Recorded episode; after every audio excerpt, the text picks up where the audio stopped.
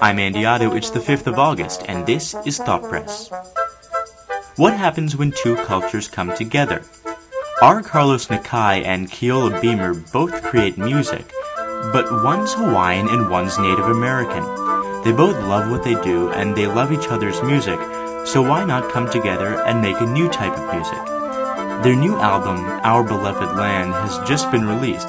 We'll bring you a taste of their beautiful music. Also, more threats to the U S and Britain. Will Al-Qaeda strike again? Yahoo begins testing yet another new service. Apple unveils a new multi-button mouse without any buttons. Plus, a brain-dead woman gives birth to a two-pound baby girl. You'll want to hear about this amazing story. And, as Disney is putting their final touches on Hong Kong Disneyland, we hear plans of a second China park to open in less than a decade. I'm Andy Otto, and you're listening to Thought Press.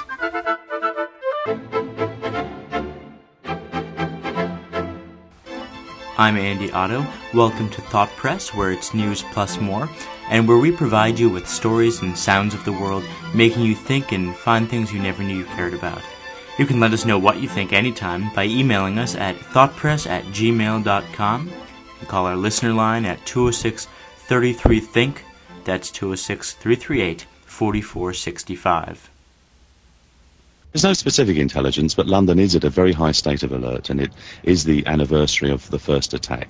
We're out there in large numbers. We are using all the tactics at our disposal to deter any attack on the system and to make sure that this system runs safely today. That was Andy Trotter, Deputy Assistant Commissioner of London's Transport Police. Just about four weeks after the first London bombings, police are still scrupulously guarding the tube. Since the attacks, there has been a great drop in the number of passengers. On weekdays, the decline has averaged between five and fifteen percent, while on weekends, there are nearly one-third fewer passengers than before the attacks. The Piccadilly line just reopened. Four weeks ago, a train on that line had one of its carriages blown up between King's Cross and Russell Square stations, killing twenty-seven people. It's a bit sad, actually, coming from King's Cross to Russell Square. I felt a bit sad because of what happened, but I'm glad that it's opened up again. Life goes on. Obviously I was pretty scared, but I mean it's it's working fine, and I just sort of closed my eyes and tried not to think about it. So um, it's almost like a matter of necessity, but I'll try and take overland as much as possible, but I guess people are quite resilient. A man named Ismail Abderrahman, who was accused of assisting in the escape of a prime bombing suspect, was brought into custody to face formal legal charges. You may always check on any related news updates by going to thoughtpress dot blogspot dot com and clicking London Bombing Update under links on the right-hand column. On that note, Al-Qaeda has warned of more attacks. Ayman al-Zawahiri has warned Britain that the policies of Prime Minister Tony Blair, quote, will bring them more destruction after the explosions of London, unquote. That message was broadcast on an Al Jazeera satellite channel. Al-Zawahiri also said the U S will face horrors worse than faced in Vietnam. On a more positive note, if you've been to Yahoo, you know they have scores of services, including a video search. Well, just recently, Yahoo has begun testing a new audio search service, which allows users to search fifty million music, voice, and other audio files for free. According to P C World dot com, you can try the new search at audio dot search dot com, although when we tried it to access it, we were unsuccessful. Uh, main reason is probably because testing has just begun. Yahoo's new audio service will also include podcasts and provide links to any files available in Napster or the iTunes Music Store. While speaking of technology, Apple has unveiled the Mighty Mouse, a new multi-button mouse. It looks just like the typical Apple mouse, but has touch sensors in four locations, including side sensors, which you can program to reveal dashboard or Exposé on your Mac, and maybe perform a Spotlight search or switch applications. There's also a scroll ball in the center of the mouse, which allows for three hundred sixty degree scrolling up, down, left, and right. It's quite the simplicity that Apple is known for. Take a look at the new revolutionary mouse, which sells for forty-nine dollars. Go to our website and click Apple's Mighty Mouse under this podcast listing. You can also read a review. Our site is thoughtpress dot blogspot dot com.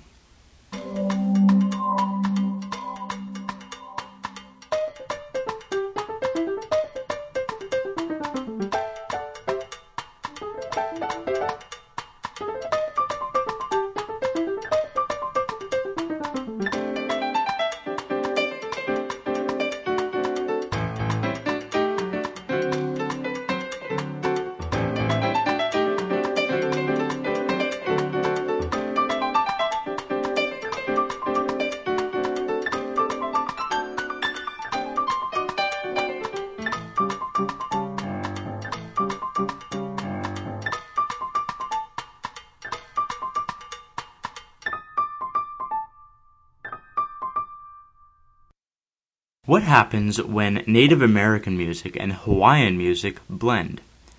Susan Logue tells us of two men of different cultures and different backgrounds who came together simply because they admired each other. Both R. Carlos Nakai and Keola Beamer are well known for perpetuating musical traditions within their respective cultures. Mister Nakai is renowned as a Navajo flutist and composer, while Mister Beamer literally wrote the book on Hawaiian Slack Key Guitar. Now they've brought the two sounds together for an album titled Our Beloved Land.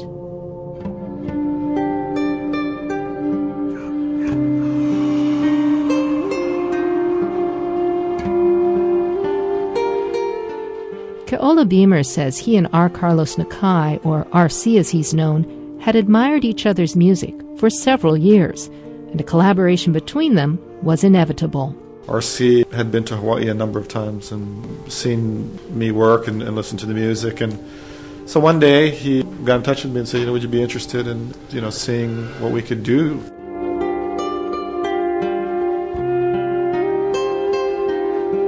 On their album, Our Beloved Land, Mister Nakai's flute blends beautifully with the slack key guitar, an open chord style of playing developed by Hawaiians. But he says sound alone is not what inspired him to collaborate with Mister Beamer. The collaborations that I've done are all based on my impressions from interviewing these musicians about how they feel about being within their own culture and how much they really know. The individual has to know a significant amount of the cultural experience over time in their community's history and then be able to play some of that on the instruments that they work with. It gives it another kind of emotional, technical quality that you can't get by someone who is just trained in music school. Keola Beamer certainly fits that requirement. Music has always been a part of family life while he was growing up. I was fortunate to be raised in a family who traces their roots back to the fifteenth century in Hawaii. And music was always part of the ether or the, the background of being in the family. I sort of learned by osmosis from my grandfather and then, you know, other relatives, and later on had other mentors. He in turn taught others how to play slack key guitar and published the first method book, Hawaiian Slack Key Guitar, in the nineteen seventies. Before its publication, the forty-four different tunings that Hawaiians developed had only been passed on from musician to student. When the guitar was introduced to Hawaii in eighteen thirty, the Spanish really didn't spend much time teaching us how to play the instrument, but they left a few guitars for us and then, and then you know, moved away. So the Hawaiian people who had those guitars just sort of invented these different ways of tuning the instrument, and so the Hawaiian slack key guitar, what I play, was born.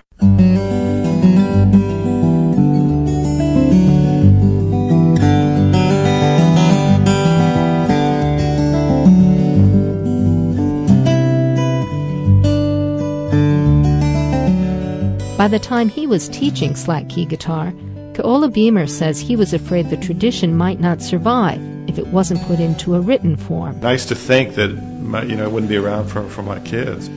Hawaiians had lost so much in, in their culture that they really weren't very open about the Hawaiian slack key guitar. You know, some of those art forms had actually gone underground. The idea of being Hawaiian was sort of discouraged. That's something American Indians have experienced as well. In fact, the reason R. Carlos Nakai says he took up the flute was to ensure that the instrument wouldn't end up in museums representing a defunct cultural community. Despite their similar histories as native peoples, Mister Nakai says he believes Hawaiians now openly share their culture with outsiders, while many American Indians are still reluctant to do so. They embrace rather than shun and turn away people. In my culture, we need to learn that. Rather than keeping people away from us, we should adopt a kind of aloha spirit ourselves. Spreading that aloha spirit is what R. Carlos Nakai and Keola Beamer are doing now through their music. Their album, Our Beloved Land, has just been released by Canyon Records. I'm Susan Logue.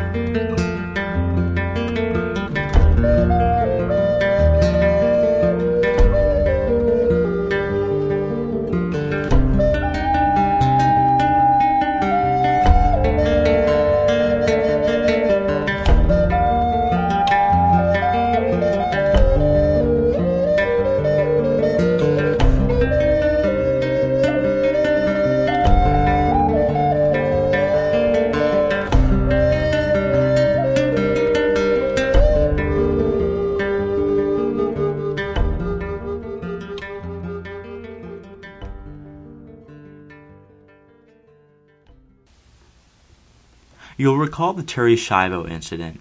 There are plenty of cases like that. However, have you heard about the brain-dead woman who was pregnant with a baby girl? Susan Torres' husband kept her alive three months so their baby could have a chance. On Wednesday, baby Susan Ann Catherine Torres was born two months early, weighing only two pounds. Just after the birth, the woman was taken off life support. Susan Torres collapsed one day, and it was found that she had melanoma which spread to her brain. Doctors said she had no hope of survival and were waiting as long as possible to deliver the baby, but were afraid too long of a wait would spread the cancer to her placenta, infecting the baby. Susan Torres was only twenty-six. Doctors say the baby may have suffered some neurological damage, but it's too early to tell. Well, Disney has almost put the finishing touches on the new Hong Kong theme park, set to open next month. And now sources say the company is planning another park. Where? Shanghai. The Hong Kong Economic Times says the park is set to open in twenty twelve and will be four times larger than Hong Kong Disneyland. Apparently, the Shanghai government has agreed to begin the construction of China's second Disneyland in two thousand eight. In the middle of next year, designers and planners now in Hong Kong will move to Shanghai to begin the early planning. However, China's central government may have to approve the plan before anything begins. On the next Thought Press, we bring you a report on how more and more Americans are not only getting married later, but cohabitating, living together just as if they were married. More people are going to school and beginning careers later. If you postpone marriage for a long time, the question is, what do you do in the meantime? And cohabitation is quickly uh, filling the bill. He wanted to get married. I didn't. And then after we both divorced and living together, I started talking about marriage, and he doesn't want anything to do with it. And now we're kind of both at the same impasse that we just don't want to get married. That's on the next Thought Press. I'm Andy Otto, and you've been listening to Thought Press. You can follow up on any links or stories we mention on any of our shows at our website, thought press dot blogspot dot com. Send us an email, support us with a podcast alley vote on our website, or if you love Thought Press, you can help with a donation through our website. Don't forget, it's thought press dot blogspot dot com. Call our listener line at two oh six, three three, think if you have something to say or would like to be on the show. That's two oh six, three three eight, four four six five. Our audio is hosted by archive dot org, and select content is provided by Voice of America. Check out our website, and don't forget to drop us a vote, thought press dot blogspot dot com.